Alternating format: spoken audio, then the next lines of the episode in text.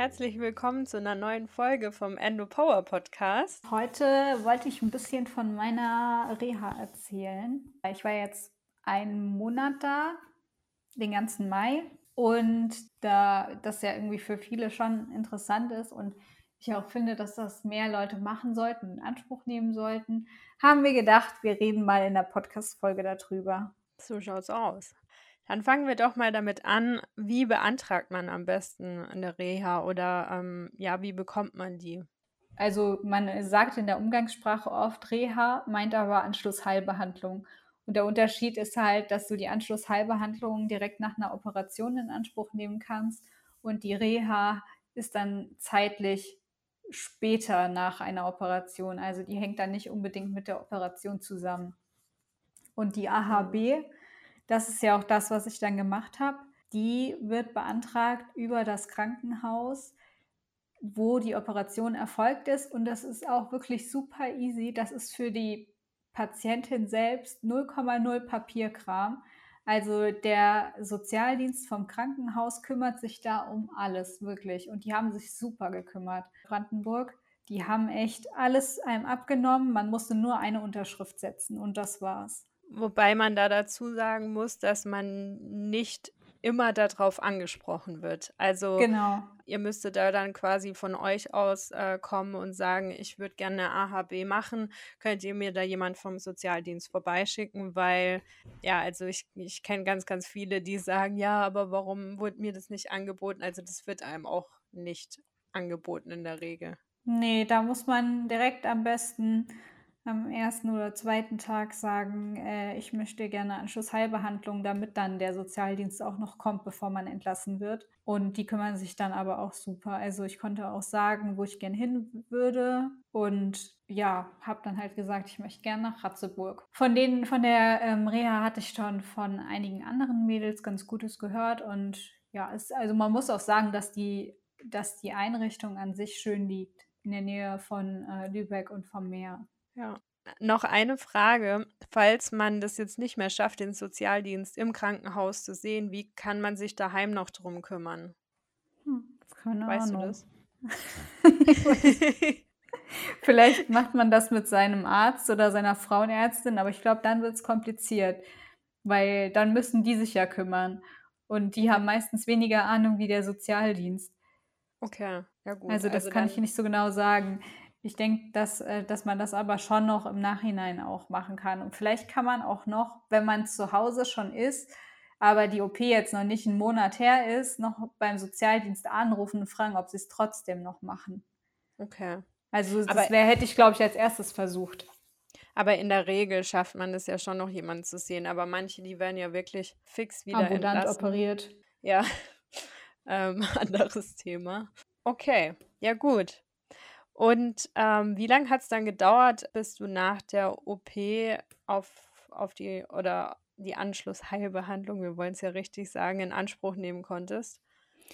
Also die Bewilligung kam relativ flott. Das ging innerhalb von einer Woche.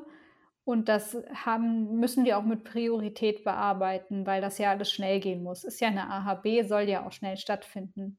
Dadurch, Mhm. dass ich jetzt nach Ratzeburg wollte, ähm, hat sich das ein bisschen gezogen äh, von der Zeit her, weil da muss ja auch ein Platz frei sein.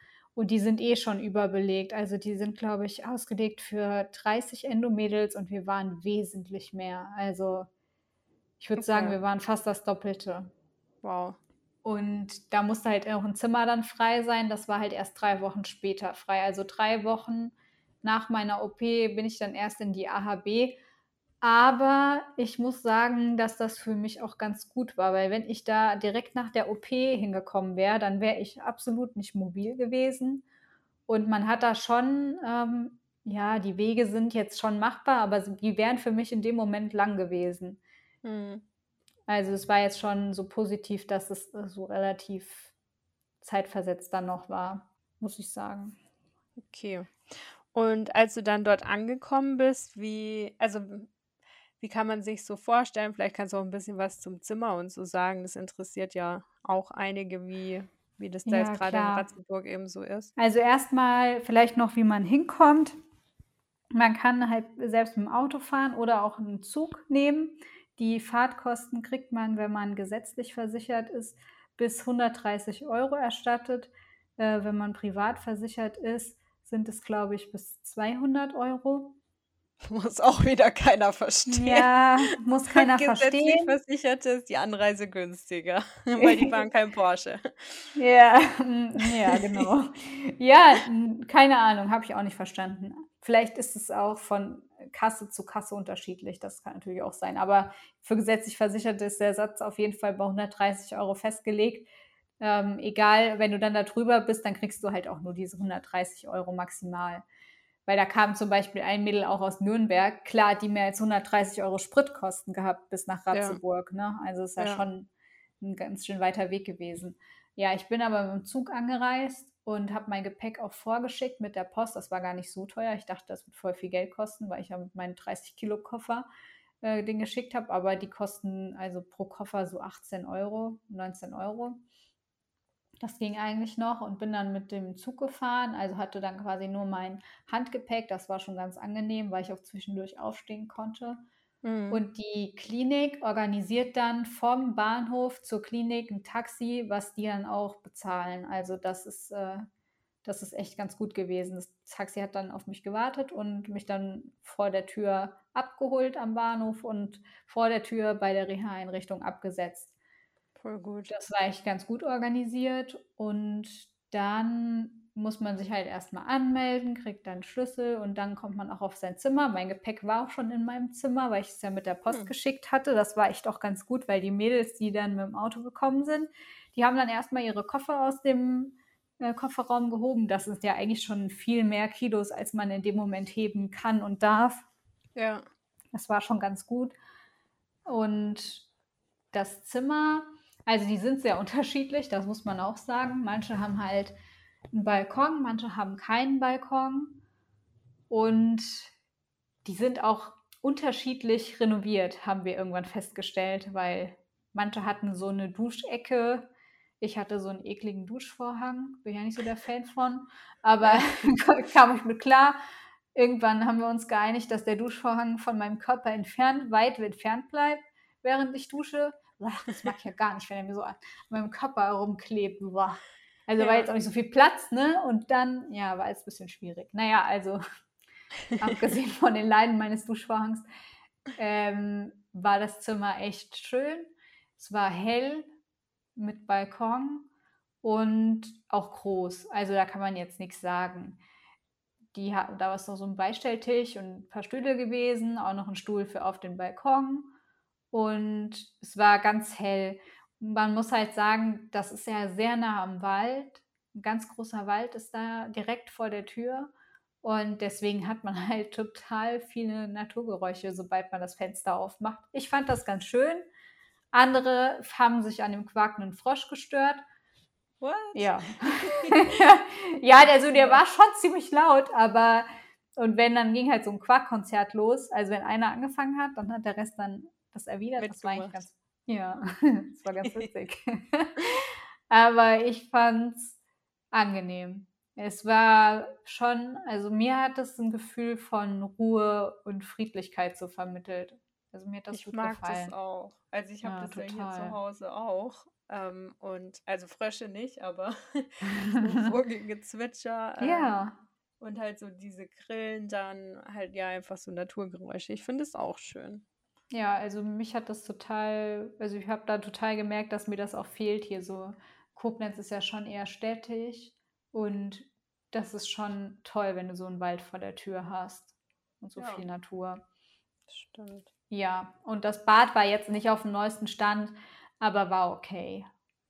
Also, es war besser als im Krankenhaus und das reicht auch. Ich meine, man ist da zwar eine ganze Weile, aber das Zimmer ist eigentlich wichtiger wie jetzt das Bad, fand ich. Und das ist halt auch so hell war, das war halt schön. Und der, man hatte auch einen großen Kleiderschrank, dass man nicht nur aus dem Koffer leben musste, weil man ist da ja, Ja. schon lange. Ich finde, dann sollte man sich halt auch ein bisschen gemütlich machen Das oder stimmt. einrichten. Also ich fand auch, das sah ganz nett aus. Also Ja, doch, vor allem auch, dass es hell war, fand ich schön. Ja, und dann ist am ersten Tag eigentlich hauptsächlich so, hm, Anamnese. Also, man geht mal zu den Schwestern und die fragen dann, ob man Tabletten nimmt, ob man mobil ist, ob man Hilfe braucht beim Anziehen, Waschen. Ähm, ja, regelmäßige Tabletten, ob man die braucht. Und man geht zur Aufnahmeuntersuchung.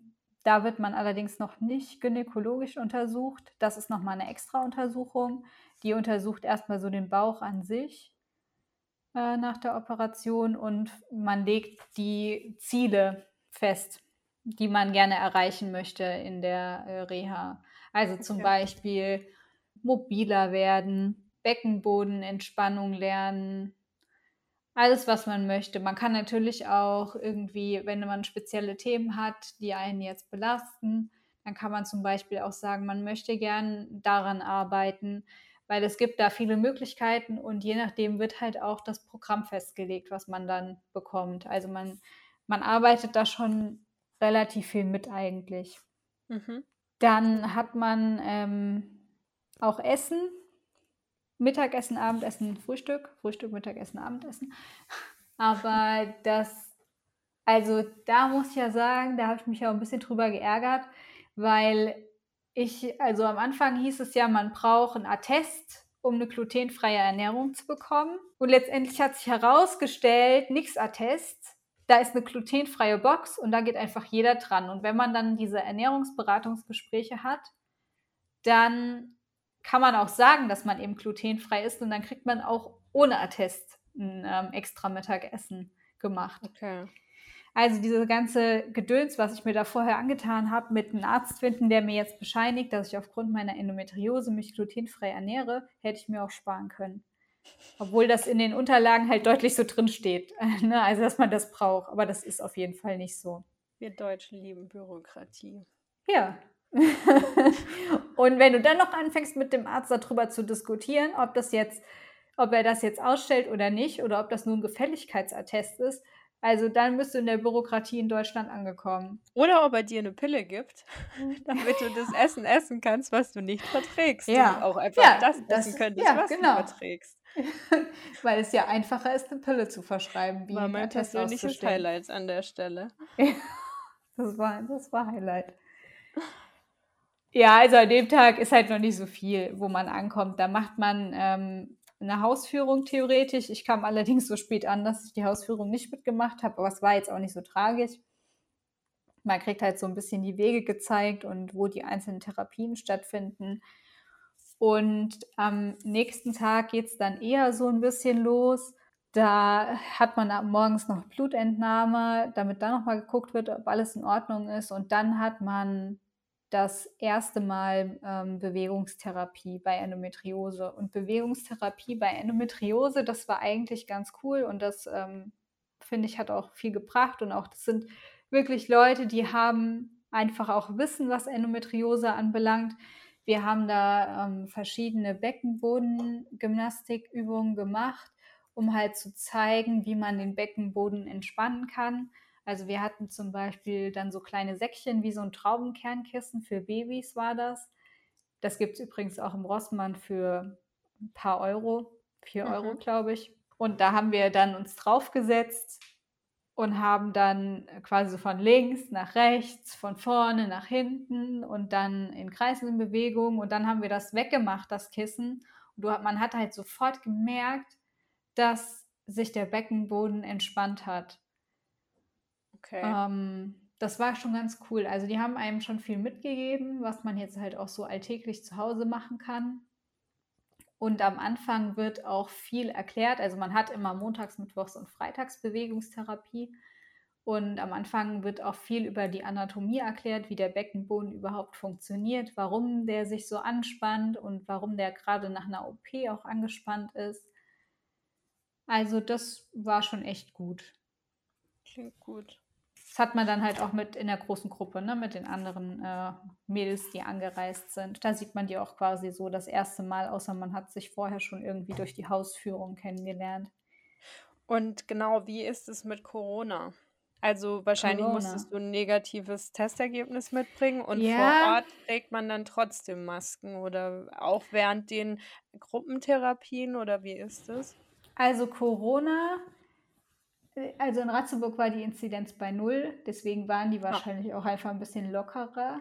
Also, man musste einen negativen Test mitbringen, das stimmt, aber den Test, der den habe ich halt gemacht, danach bin ich 9 Stunden Zug gefahren.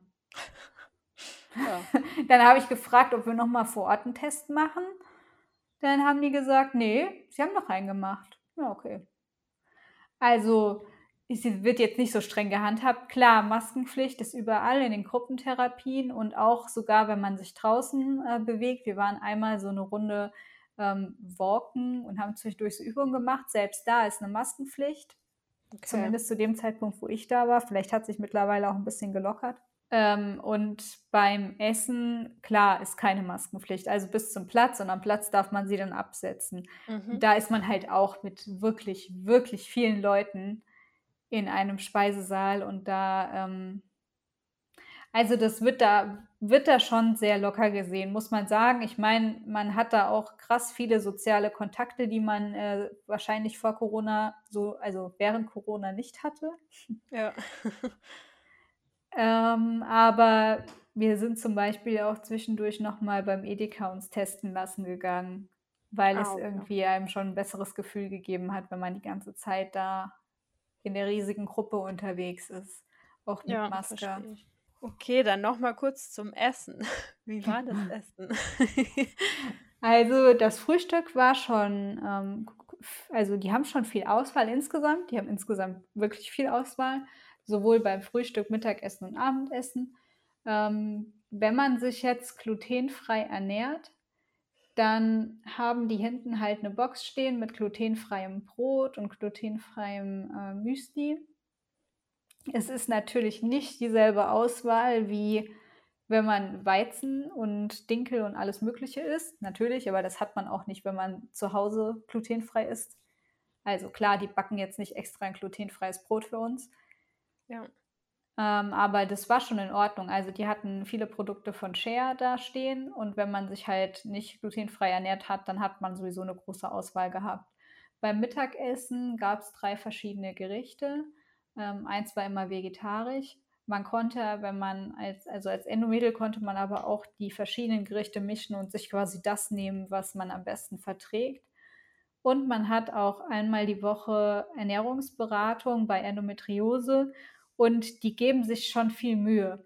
Also, wenn man jetzt schon relativ aufgeklärt da hinkommt und weiß, was man essen kann und essen will und, ähm, auch gut verträgt, dann kann man das da auch so äußern und die kochen teilweise echt auch dann noch mal extra für einen und das war schon cool. Also, die haben sich da schon echt Mühe gegeben. Wir haben der Küche auch zum Schluss was geschenkt, weil die sich so viel Mühe gegeben haben. Hm. Also, die waren wirklich bemüht. Es ist natürlich jetzt kein Fünf-Sterne-Restaurant, ähm, aber es ist deutlich, deutlich besser als im Krankenhaus gewesen und es war wirklich in Ordnung. Also, man kann sich da nicht beschweren. Okay. Es gab auch morgens immer noch mal extra warme Hafermilch für, ähm, die Endo-Mädels, dass die sich halt ihren. Porridge machen können. Und ja, generell noch mal extra Hafermilch. Also, man kann da echt nicht Schlechtes gegen das Essen sagen. Die Ernährungsberatung, gut, die hat bei mir jetzt nicht so doll viel Sinn gemacht, weil es bei mir auch einfach krass kompliziert ist mit dem Ganzen, was ich esse und was ich nicht esse, aber die hat sich Mühe gegeben. Also, Okay. wir haben immer zusammen die Gerichte, die Essenspläne geguckt geguckt, was kann ich jetzt von was essen und wo muss jetzt was extra gekocht werden. Die bemühen sich da schon. Das ist doch schön zu hören. Ja, auf jeden Fall. Okay, also muss keiner dort verhungern. Ne, verhungern tut man da nicht. Gefühlt isst man da nur. Okay. Ja, wirklich, also wenn man auch beim Abendessen dann ist da so 'ne große Auswahl. Dann gibt's noch Salat und extra immer abends noch 'ne Suppe, weil sie halt die Erfahrung gemacht haben, dass die Endo-Mädels abends besser was Warmes vertragen. Und dann gibt's ja noch glutenfreies Brot und so 'n ganzes Buffet, ähm, mit halt auch so Aufstrichen und so. Und ja, dann hat man irgendwie 'n vollen Teller. Also, so viel würde ich zu Hause, glaube ich, nicht zu Abend essen. Hm. Aber das war schon in Ordnung. Also klar, die Suppen haben sich auch wiederholt, wenn man 4 Wochen da war. Und es war immer ein bisschen abhängig davon, was mittags gab. Aber die Brokkolisuppe, die kann ich sehr empfehlen, die war echt lecker. ja, es gab zwischendurch so eine Selleriesuppe, das ist nicht so mein Ding. Hm, ja. Stelle ich mir auch schwierig vor. ja, hm, wenn man Sellerie mag, ist das vielleicht was. Aber ja, ich mag ich Sellerie, so aber in Form von Suppe weiß ich jetzt nicht, ob ich ihn dann noch mag. ja, und ansonsten hat man halt ähm, an seinem zweiten Tag dann meistens die gynäkologische Untersuchung und macht ähm, auch schon Krankengymnastik. Man hat Einzelkrankengymnastik, je nachdem, wie beweglich man halt da ankommt oder wie mobil und wie gut es einem geht, ähm, hat man halt mehr oder weniger Krankengymnastik. Okay. Und ähm, wie stellt man sich dann sonst die, die Pläne, das macht man ja ein Stück weit selber. Also, dass man sagt, ich möchte das und das und das machen. Ähm, inwieweit ist man da flexibel und wie viel oder wie wenig äh, kann, darf, muss man da machen? Also, man kann halt wirklich so mitentscheiden, was man machen möchte und die schlagen dann halt das vor, was halt die anderen normalerweise halt auch auf dem Plan stehen haben. Also, es ist jetzt nicht so, dass man so krass individuelle Pläne hat man hat halt schon dieselben Anwendungen, nur halt mehr oder weniger davon. Es gab zum Beispiel auch Bindegewebsmassage. Hm. Das ist äh, richtig gut gewesen. Das habe ich vorher noch nie gehabt. Das ist, um die Blasen- und Darmaktivität anzuregen, zum Beispiel, wenn man eben ähm, Entleerungsstörungen hat. Also ich hatte so krasse blaue Flecken von dieser Massage. Dass, also es, war, es hat wehgetan, aber es hat gut wehgetan. Okay. Es war schon, der, der Herr Alic, der macht das richtig gut. Der hat halt auch richtig Kraft in den Armen. Ne? Also das merkt man einfach, wenn der da so lang fährt mit dem Finger, ist schon was anderes, wie wenn es eine Frau macht. Die hat einfach nicht dieselbe Kraft in dem Moment. Ja. Also zumindest war das so im Vergleich, dass die weiblichen äh, Therapeuten bei der Bindegewebsmassage zumindest sehr viel zärtlicher waren als der Herr Alic. Der hat richtig reingehauen da. Okay. aber das, also es war gut, aber ich hatte danach am ganzen Rücken blaue Flecken, weil das einfach schon irgendwie, also es macht aber auch was. Du merkst sofort, dass dein Darm so anfängt zu krummeln und er fragt dann auch, und fühlen sie sich schon so ein bisschen schwitzig? Ja, also man merkt sofort, dass das ähm, vegetative Nervensystem angeregt wird. Total spannend. Und cool. man ähm, kann es bei Endometriose auch verschrieben bekommen. Das haben sie uns da extra nochmal im Vortrag gesagt. Hm. Das sind halt so Sachen, die man einzeln hat. Es gibt aber auch Sachen, die hat man eben in der Gruppe und alles, was man in der Gruppe hat, das kann man auch absagen. Also man muss da nicht erscheinen, man kann sich auch entschuldigen lassen. Wenn man halt jetzt, wenn es einem nicht gut geht, kann man sich kann man einfach sagen, mir geht's nicht gut, kann, könnt ihr für mich absagen und dann ist das auch in Ordnung. Wenn man zu viel hat, dann kann man auch sagen, mir ist das zu viel ähm, und kann auch Einzeltherapien absagen, wobei ich persönlich davon abraten würde, die alle abzusagen, weil das meiner Meinung nach nicht so Sinn der Sache ist. Also klar, man kann auch Zeit für sich brauchen, aber am Wochenende finden keine Therapien statt und da hat man viel Zeit für sich. Und wie viele Stunden am Tag warst du jetzt mit Therapien und so äh, gebucht und Anwendungen? Also es geht eigentlich den ganzen Tag. Ne? Morgens fängt es um 7 Uhr meistens mit Frühstück an. Ab 8 Uhr ist meistens entweder Bewegungstherapie oder eben Vorträge, Schulungen, zum Beispiel Umgang mit chronischem Schmerz hatten wir eine Schulung, die war richtig gut. Verschiedene Seminare haben wir auch gemacht. Und das geht dann halt bis zum Mittagessen, so um 12. Da hat man meistens so stündlich was. Manchmal hat man aber auch ein bisschen mehr Zeit. Und dann hat man um 12 Uhr oder 13 Uhr Mittagessen und dann geht es halt nochmal nachmittags, dass man so zwei, drei Termine hat. Und Abendessen ist dann um 18 Uhr. Ja, aber das es geht ja, halt, also man, man kann geht. ja dann locker mittags ein Schläfchen machen, wenn es einem zu anstrengend ist, wenn man da. Ja, also es ist jetzt manchmal hat man einen vollen Tag, dann ist es aber ein Tag, dann hat man vielleicht mal alle halbe Stunde was. Aber dann ist es ein voller Tag und das sind ja auch Sachen, die einem alle gut tun. Wenn ich jetzt erst Physiotherapie habe, dann habe ich ähm, Bindegewebsmassage und danach habe ich Bewegungstherapie. Ah ja, das sind ja alles Sachen, die mir gut tun. Das ist ja jetzt für mich kein körperlicher Stress, wenn ich mich da eine halbe Stunde hinlege und von dem Physiotherapeuten massiert werde am Bein, Bauch, ja. Beckenboden. Ne? Stimmt. Deswegen fand ich das eigentlich, also ich persönlich finde es sowieso besser, wenn man einen vollen Tag hat, wie wenn man sich langweilt. das weiß ich. um, gut, dann waren es ja jetzt nicht nur so Anwendungen wie Physiotherapie, sondern du hast ja auch fleißig Körbe geflochten. ja, und Bilder gemalt. Ich habe auch ein Bild gemalt. ähm, man kriegt halt irgendwann das Seminar äh, Ergotherapie. Da wird vorgestellt, was es für verschiedene Sachen gibt. Und es gibt da Tanztherapie, Kunsttherapie und dann nochmal extra ohne diese therapeutische Komponente ähm, Malen, Körbe flechten und eigentlich gibt es auch noch Steinhauer, Bildhauerei heißt das, ist aber sehr nicht zu empfehlen bei Endometriose-Patienten. Die haben viel Ärger bekommen, die, die das trotzdem gemacht haben vom Physiotherapeuten. Und theoretisch kann man auch töpfern, aber der Brennofen war zu der Zeit kaputt, als ich da war. Deswegen ging das nicht. Okay. Ja, Alles cool, ganz cool. Also ich hätte auch voll gerne mal die Tanztherapie ausprobiert, aber das war in dem Moment leider nicht möglich, weil da die Therapeutin Urlaub hatte oder so. Okay. Ja, also schön, man kann sich ausprobieren. So. Dass es so eine Auswahl gibt. Ja, und wenn einem dann mal langweilig ist, dann kann man halt auch das in der, also man muss ja dann nicht nur dann, wenn das da dann gerade in dem Plan steht, in die äh, Kreativwerkstatt gehen und dann an seinem Bild weitermalen. Das kann man ja auch unabhängig davon machen. Das stimmt. Das finde ich auch schön. Dann kann man, wenn einem jetzt am Wochenende doch mal die Decke auf den Kopf fällt, ja, kann genau. man da dann genau. noch weitermachen. Ja, das haben wir auch total in Anspruch genommen, weil bei uns war jetzt noch nicht so gutes Wetter. Und wir sind ganz oft in der Kreativwerkstatt gewesen mit vier, fünf Leuten und haben dann da, jeder hat halt sein Ding gemacht, aber man hat sich halt dabei unterhalten. Und es war schon echt schön. Also kann ich auch nur empfehlen, das sich einfach mal auszuprobieren. Man muss ja jetzt kein künstlerisches Meisterwerk da vollbringen. Es geht einfach nur darum, mal ein bisschen abzuschalten. Ja, und eben halt auch ein schnelles Erfolgserlebnis zu haben. Genau. Das ist ja auch, warum ich gerade hier wieder am Rummalern bin. Ja, genau. man halt schnell irgendwie mal einen Fortschritt und einen Erfolg sieht. Ja. Ja.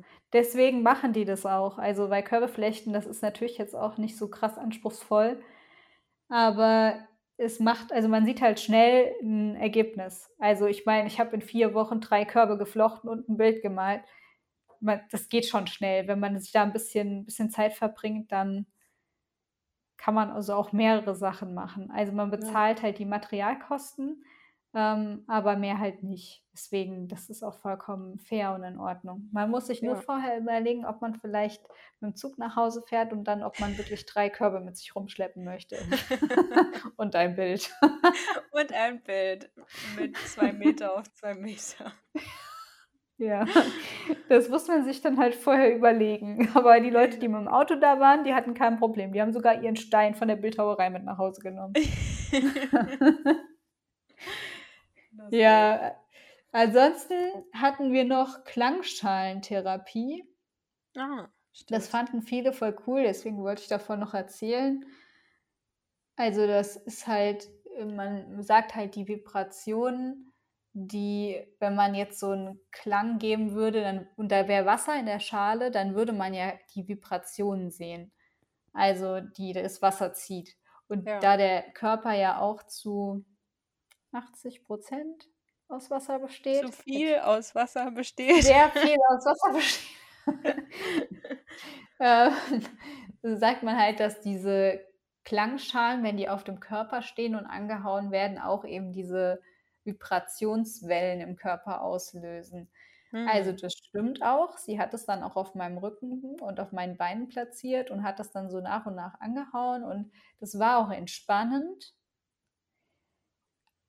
Aber ich persönlich würde jetzt sagen, dass es mich jetzt nicht von meinen Schmerzen befreit hat. Manche hatten das Gefühl, dass es ihnen auch über die Entspannung hinaus irgendwie ein ähm, ja, schmerzfreies Erlebnis beschert.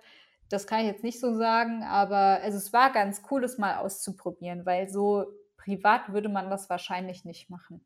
Genau, das finde ich eben auch schön, dass man da so viele verschiedene Sachen einfach mal probieren kann und dann halt auch sagen, okay, das mache ich daheim weiter, weil es mir gut getan hat und man hat aber nicht gleich irgendwie 80 Euro dafür ausgegeben, um dann festzustellen, das ist nichts für mich. Genau. Ja. Das finde ich auch eben gut. Die arbeiten da auch mit so Wärmepackungen. Das finde ich ja auch ganz gut, weil manche, also eine Reha-Einrichtung hat, glaube ich, eine Kältekammer. Das wäre jetzt gar Ja. nicht mein Ding gewesen. Ja. Und hier hast du halt so eine Teilkörperpackung mit Wärmeträgern. Dann kriegst du halt so, ach, jetzt weiß ich nicht mehr, wie diese Packungen heißen. Ähm, die gibt es Ja. auch so zu kaufen. Das sind halt so ganz große Packungen. Da ist, glaube ich, so, Schlamm. ja, Schlamm drin. Ich weiß gerade nicht mehr. Fango. Fango, genau. Ja. Fango-Packung, ja. Die kriegt man warm gemacht und auf den Rücken und auf den Bauch gelegt und dann darf man 20 Minuten da chillen. Am besten dunkle. Klamotten anziehen, weil manchmal färbt es ab. Echt? Nee, Ja. bei uns wurden Handtücher da drum gemacht. Ah, okay, weil bei der Physio äh, war das dann immer, dass ich da schon manchmal dann so Flecken auf dem T-Shirt hatte. Also ich hatte das quasi immer im Anschluss. Ähm, erst Physio und danach dann immer noch 20 Minuten Fango. Ach, cool. Muss ich Ja. auch mal fragen, ob ich das machen kann. Also ich fand das schon angenehm, weil es dann nochmal so einen zusätzlichen entspannenden Effekt hatte. Ja, wenn die nicht jedes Mal eine Eieruhr reinstellen, die tickt. Ja, Und dann habe ich irgendwann gesagt, passt, ich stelle meinen Wecker selber. das ist dann null entspannt. Also ich weiß nicht, wer da auf die Idee kommt, so eine tickende Eieruhr reinzustellen. Aber ich war noch bei Mhm. keiner Physio, keinem Physio, der das anders gemacht hat. Echt? Also bei uns haben sie diese auch so Wecker Eieruhr. gestellt. Aber die Wecker waren halt wenigstens lautlos. Also der hat halt nach 20 Minuten gebimmelt, aber waren halt so digitale Ja, nee, also die, hi- weiß ich nicht, sowohl in Stuttgart als auch hier immer eine Eieruhr. Und dann habe ich irgendwann gesagt, so bitte nicht die Eieruhr, ich stelle mir mein Handy weg. Ey, Wahnsinn. Ja, das, nee, das hat wirklich nicht den Effekt, den es haben sollte. Nee.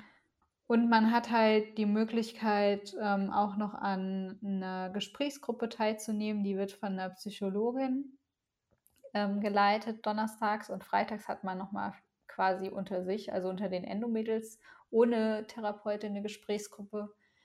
Die Gesprächsgruppe mit der Therapeutin war wirklich gut. Da sind auch, also haben sich auch viele geöffnet. Ich glaube, das hängt halt auch immer so ein bisschen von deiner Gruppe ab, mit der du da ankommst. Bei uns war das wirklich so, dass sich auch viele geöffnet haben und bereit waren, dann eben zu arbeiten mit der ähm, Therapeutin. Und man kann halt auch selber so ein bisschen bestimmen, was dann Thema in der, in der Gruppe sein soll. Man hat auch nochmal, wenn man das möchte, ein psychologisches Einzelgespräch, wo man dann halt auch nochmal seine Themen ansprechen kann. Also bei uns hat die äh, Frau Fechter das wirklich sehr gut gemacht. Die hat ist sehr auf die Einzelnen eingegangen und wir haben halt auch noch so ein bisschen äh, ja, Selbstfürsorge bearbeitet oder Kommunikation am Arbeitsplatz, wie man das halt gut ansprechen kann. Und die haben halt auch schon viele Endomädels erlebt. Die arbeiten ja jede Woche mit Endomädels und das merkt man einfach so krass. Also, weil ich glaube, ich hatte noch nie so eine empathische Therapeutin, die wirklich, die wirklich jedem, also man hat das Gefühl, die hat auch schon viel Leid gesehen, so, ne? Ja. Also schon viele, viele Mädels, die äh, ähnliches berichtet haben und deswegen kommt man halt in ein Umfeld, wo man sehr aufgefangen wird, auch wenn man gerade frische Diagnose hat. Gerade dann sollte man wirklich auch über eine AHB nachdenken, weil man da wirklich dann nochmal aufgefangen wird und das einfach auch Infos bekommt, die für einen so wichtig sind. Absolut. Sehe ich Ja. auch so. Ich empfehle es auch jedem, auch wenn ich es selber noch nicht gemacht habe. Ja. Aber Ja. es war ja für mich auch das erste Mal. Ich habe es ja vorher auch nicht über mich gebracht, so viel Zeit in mich selbst zu investieren. Aber eine Sache, die man halt in der Reha ganz deutlich lernt, ist, dass sich niemand um deine Gesundheit kümmert, außer du selbst. Am Ja. Arbeitsplatz bist du immer ersetzbar. Egal, wie gut du dich mit deinem Chef verstehst, egal, wie, wie wichtig ähm, dir der Job ist oder wie du denkst, dass die anderen äh, denken, dass dir das wichtig ist, du bist austauschbar. Du bist da Mhm. nur ein durchlaufender Posten.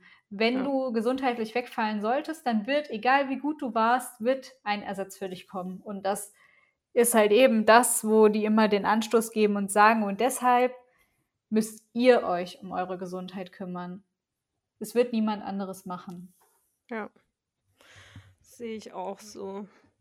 Ja, deswegen hat man auch mit der Sozialarbeiterin da nochmal ähm, eine orientierende Sozialberatung, also wo man zum Beispiel hm, Schwerbehindertenausweis ansprechen kann. Die helfen einem bei der Antragstellung, wo man über eine Wiedereingliederung reden kann und die wird in die Wege geleitet. Ja, also man wird da schon von allen Seiten eigentlich sehr gut aufgefangen.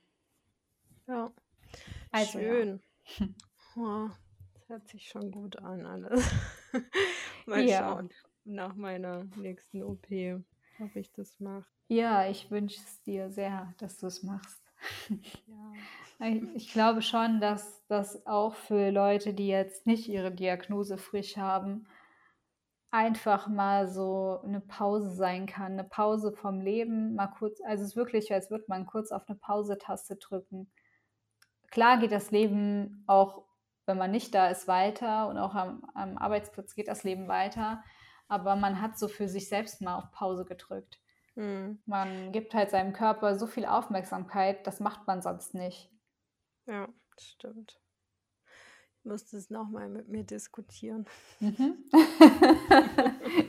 ich schalte mich in diese Diskussion ein. I know. Nee, also klar, das muss man schon wollen.